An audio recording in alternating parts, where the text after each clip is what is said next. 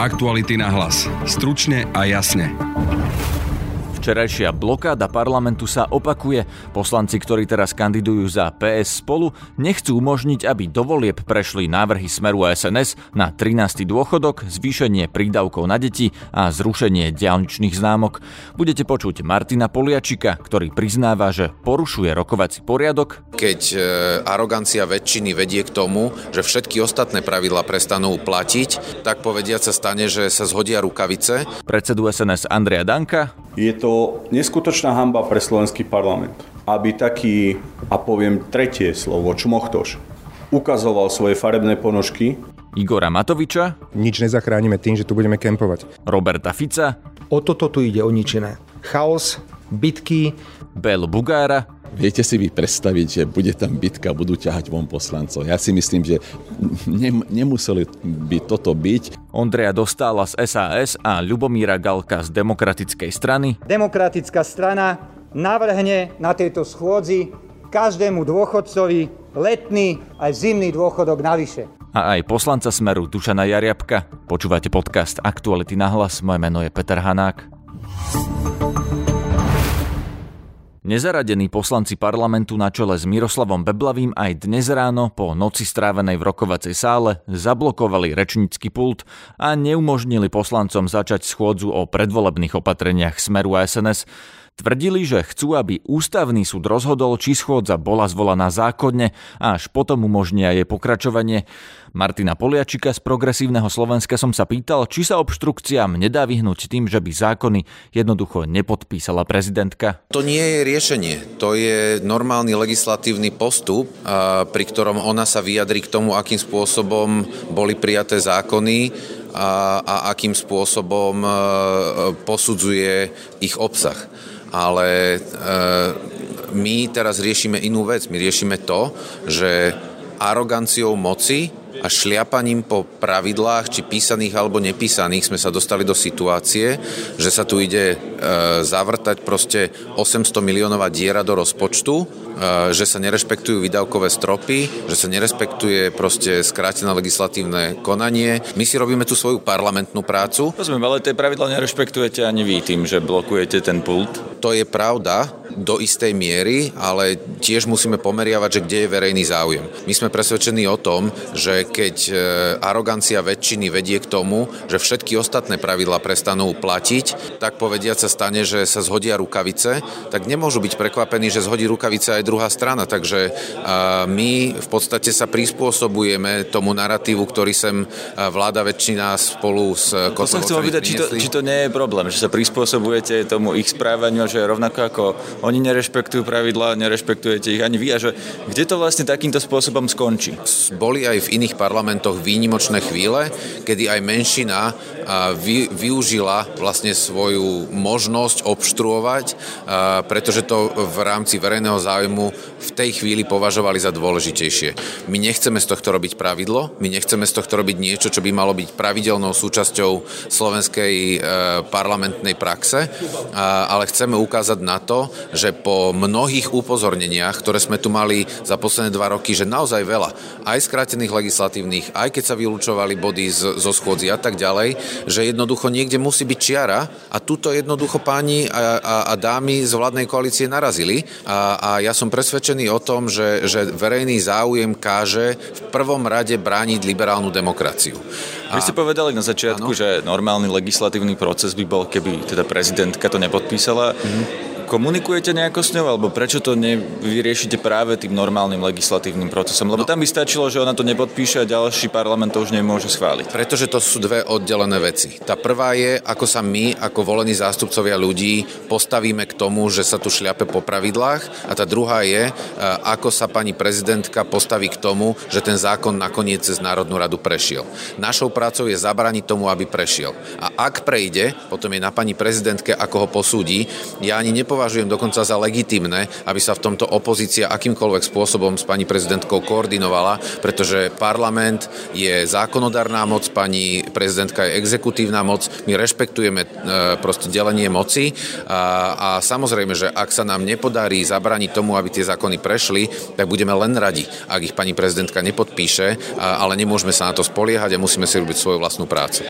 Na riešenie cez prezidentku vyzval aj predseda strany za ľudí Andrej Kiska. Na Martina Poliačika a jeho kolegov, nocujúcich v rokovacej sále, reagoval aj predseda parlamentu Andrej Danko. Progresívne Slovensko a spolu si myslia, že kopírovanie Igora Matoviča budú originálmi. No ale Matovič je len jeden. A musím povedať, že ani on si nikdy nedovolil doniesť pizzu do sály, jesť v sále, ukazovať svoje smradlavé ponožky ako poliačik a vyzývam toho špindíra, že ja sa nebudem hambiť za fotky, ktoré mi posielajú moji kolegovia z iných parlamentov. Je to neskutočná hamba pre slovenský parlament, aby taký, a poviem tretie slovo, čmochtoš, ukazoval svoje farebné ponožky, jedol pod rečnickým pultom, ak vám je to smiešne, tak je to hamba aj vaša. Zvolal som poslanecké grémium, pýtal som sa poslancov, či poznajú nejaký iný postup na to, aby sme z tejto sály zviera menom Poliačik a jeho priateľov dostali von. Hovorím zviera, pretože len zvery jedia pod rečníckým pultom. Ak tam dneska budú spať, tak ich vyzývam, nech tam nejedia. Nech sa nefotia, pretože tieto fotky uražajú každého iného občana. V iných parlamentoch, ale na východ od nás, sú aj bitky, sú vynášania poslancov, sú fyzické útoky, ale tam ja tento parlament dostať nemôžem, nechcem, ani by som to v živote neurobil. Čakali, že budem asi na nich kričať, že tam pošlem hliadku, že bude cirkus. A ja im prajem dobrú noc aj túto noc. To je celé. Ešte otázka. Serebreko Markiza, len prakticky, aby sme vedeli pochopiť, čo si máme predstaviť, ak zajtra sa zase neotvorí Nič vám nepoviem k tomu. Nechajte to, som no, vám vysvetlil. Pán, no, pán rozumiem, Viktor, že nechcete povedať ako, Viktor, len nič. v prípade, Nie. že sa nestane, dokedy Stane to chcete... Sa, zajtra buďte kľudní, o 9. sa schôdza, o 9. schôdza bude bežať, aj keby sa tam prikovali. Dobre? Čo na takúto formu blokovania parlamentu hovorí Igor Matovič Zolano? Každý máme svoje, svoje spôsoby, ako, ako bojujeme proti zlu. Kolegovia majú tento spôsob. Čo na to poviem? Vy ste ich nepodporili? Ako nepodporili? Vy sa zatiaľ do toho nezapájate aktívne? E, nekritizujeme. Myslím si, že v mojom prípade už aj to je podpora. No napríklad, že ak by to oni nevydržali až do volieb tu kempovať v rokovacej sále, že či sa s nimi nebudete striedať, lebo máme také informácie, že vás s tým aj oslovili. To kempovanie osobne nemá zmysel, zase tam si priznáme farbu od tohoto momentu do zajtrajšej 9. hodiny nemá zmysel byť v rokovacej sále, lebo nič nezachránime tým, že tu budeme kempovať. Čiže reálne obštrukcia pri pulte zmysel má, kempovanie zmysel nemá. To je môj osobný názor. Myslím si, že aj realita. Prekvapuje vás, že koalícia to zatiaľ bere takto zmierlivo? Eh, ja si myslím, že sa rozhodli mm, nášmu hnutiu sabotovať volebnú kampaň a nechcú nás pustiť medzi ľudí, lebo sa boja výsledku. Takže budeme sa musieť nejako zariadiť a vymysleť to. No ako sa zariadíte, ako to vymyslíte? No to teda, kebyže sám viem, tak vám poviem. Igor Matovič nakoniec vyzval na kompromis, aby sa koalícia a opozícia dohodli, že tieto návrhy zákonov sa predložia na prvú schôdzu nového parlamentu po voľbách.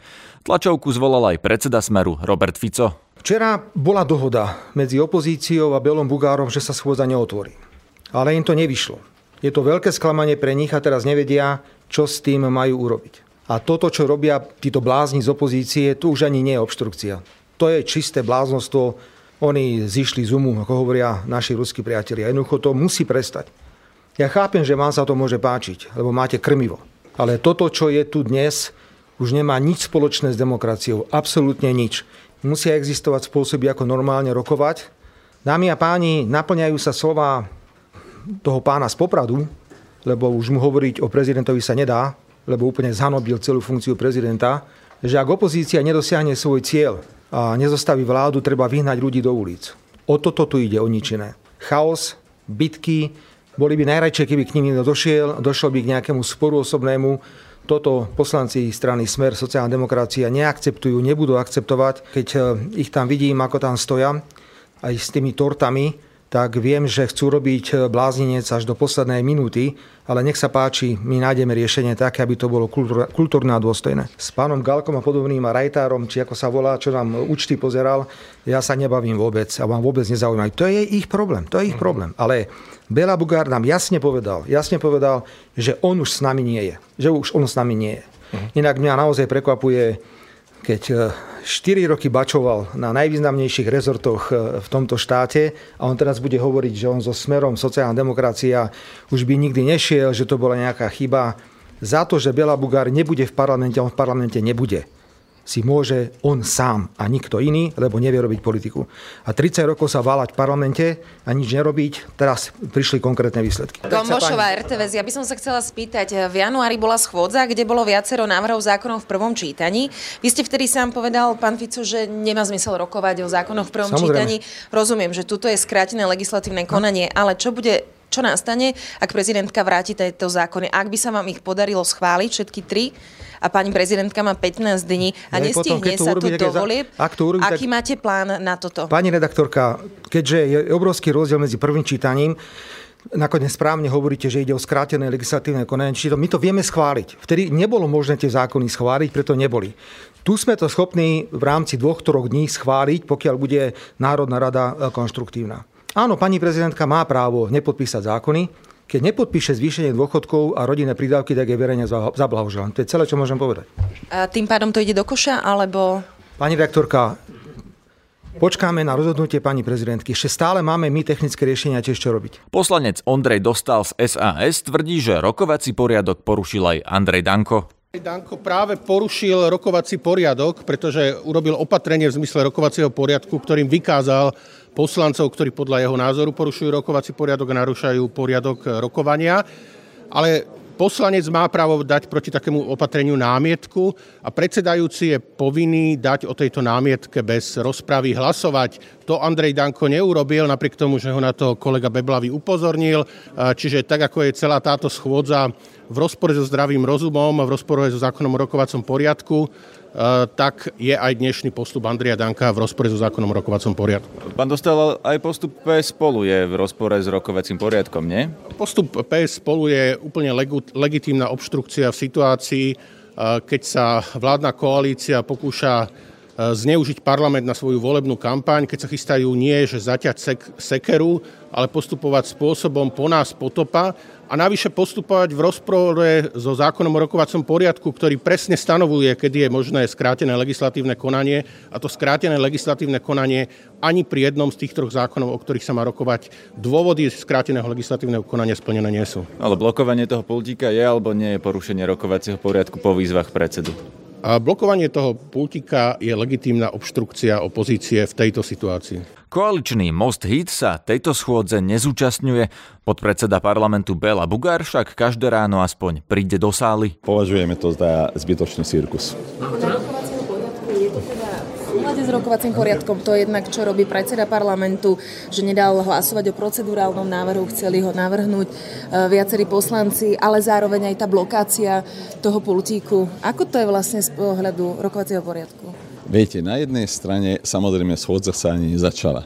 Takže procedurálny návrh, no, k čomu? Ako? To je jedna vec. Druhá vec, zase na druhej strane samozrejme môže vykázať poslancov, ale mi ukážte tú silu, ktorá ich dostane von. Však neexistuje ani parlamentná strada, ani nič. A keby aj, viete si vy predstaviť, že bude tam bitka, budú ťahať von poslancov. Ja si myslím, že ne, nemuseli by toto byť, keby nie na poslednú, dá sa povedať, posledné dni, 10 dní pred, pred voľbami také niečo, eh, keby nenavrhli koaličný poviem to tak, poslanci, koaliční partnery, tak, tak kľudne by sme sa mohli pripravovať na, na voľby, však my chodíme aj tak každý večer von, ale, ale toto zbytočne teda poviem to tak, že... bolo rozumné riešenie v tom?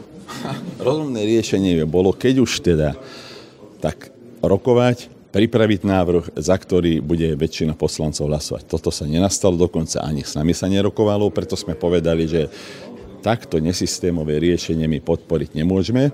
To znamená, že teraz už je to, dá sa povedať, vyliatá voda. Ako by ste to vedeli odstrániť?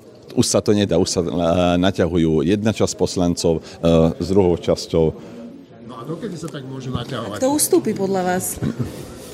Viete čo, mňa sa nepýtate, ja tohto cirkusu sa nezúčastňujem, takže neviem vám povedať, že ktorá strana bude ochotná ustúpiť. By sa teda schôdza skončiť? Prosím? Nemala by sa teda schôdza skončiť? Ako skončíte schôdzu, ktorá, ktorá bola v úvodzovkách odsúhlasená, že, že bola, bolo dosť poslancov, ale nebola ani začatá? Hm? Tak dalo by sa o tom hlasovať, že ukončia. No, dalo by sa. Vy si viete predstaviť, že tí, ktorí dali takýto návrh, e, takéto návrhy do parlamentu, že tí ukončia. Podľa mňa nie. Dokonca som, som toho názoru, že niektorým to aj vyhovuje, že tak sa to bude ťahať povedzme ešte týždeň. A vy sa budete každý deň, kým sa to neskončí? Ráno určite prídem a to je maximum.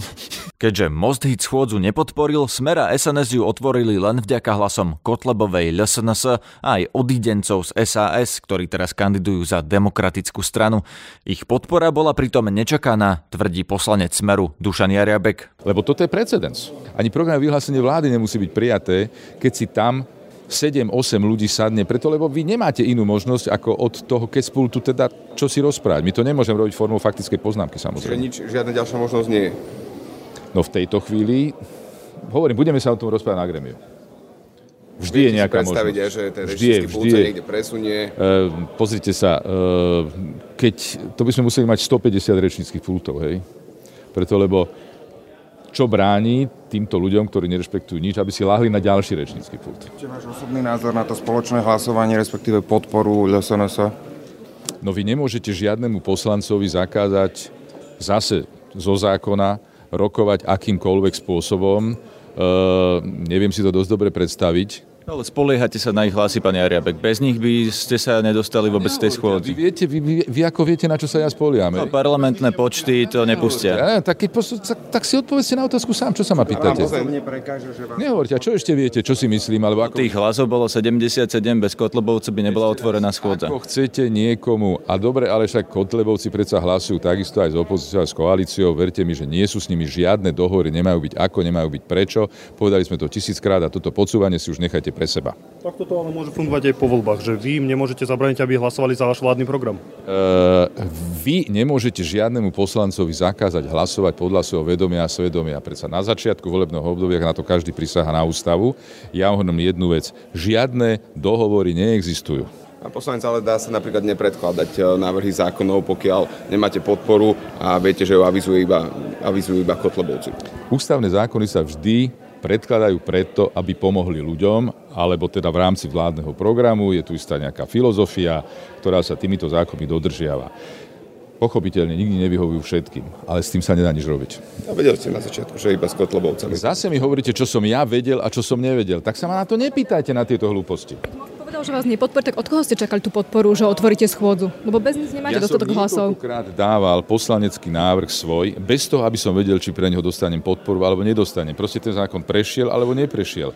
Veľa razy sa stalo, že za moje návrhy hlasovala opozícia bez toho, aby som o tom vedel. A prešli. Opozícia povedal, že nebude s vami hlasovať. Tak od koho ste očakávali, že vás podporí? A ste odkiaľ vedeli, že DS bude hlasovať tak ako... A nedohovorili sme sa náhodou z DS podľa toho, čo vy hovoríte? No vidíte, aké hlúposti sa ma pýtate aj vy. Nedohodli. Ja, ja hovorím, že ja sa vás pýtam, Prečo od koho ste očakávali, pýtate? že vás podporia, keď ste nemali dosť hlasov? Viete čo, od každého poslanca, ktorý má nejaké vedomie a svedomie a podľa toho hlasuje. Pardon. Hej, čiže ako tu ne, nepodkladajte takéto vôbec, ale podkladáte a pýtate sa tak, že mi podkladáte to, čo si ja nemyslím. Že ste nerokovali s nikým, aj keď ste vedeli, že Most Hit nepodporí schôdzu. Ja neviem, 74. krát hovorím, že sme nerokovali s nikým. A ešte si myslím jednu vec, ja, že napríklad čo sa týka tých penzí, keď prišlo na rokovanie, tak to bude návrh zákona, ktorý bude mať ústavnú väčšinu a dokonca ani pani prezidentka nebude mať tú silu, aby ho vrátila. O iných veciach nehovorím, ale myslím si toto konkrétne. A keď Erik Tomáš včera hovoril, že ob- ste obvolávali do poslednej hodiny a zháňali ste hlasy, tak to bolo z ľudí zo Smeru alebo odkiaľ? E, my vždy pred hlasovaním, pred každou schôdzou si zistujeme počet poslancov našich zo Smeru. A tam sme zistili, že e, niektorí ľudia prídu, niektorí ľudia neprídu, pochopiteľne. A môžem vám povedať, že ja som bol naozaj prekvapený, že tá schôdza sa otvorila lebo my sme na 99% rátali podľa tých počtov, o ktorých sme teda mohli tušiť z našej strany, preto my sa poliehame, spoliehame na seba, že teda tá schôdza sa zrejme neotvorí. A rozmýšľali sme, čo ďalej. To, že sa tá schôdza otvorila, to bolo aj pre nás prekvapenie. Ľubomír Galko z demokratickej strany dokonca predbieha smer v návrhoch opatrení, chce nielen 13., ale aj 14. dôchodok. Milí občania Slovenska, demokratická strana navrhne na tejto schôdzi každému dôchodcovi letný aj zimný dôchodok navyše. A zároveň všetkým garantujeme, že ak bude demokratická strana po týchto voľbách súčasťou vlády, tak dohliadneme na to, aby sa nekradlo, ale naopak zlodeji skončia v base. A tieto dôchodky, aj 13. aj 14. zostanú zachované. Počúvajte nás aj zajtra. Zdraví Peter Hanák. Aktuality na hlas. Stručne a jasne.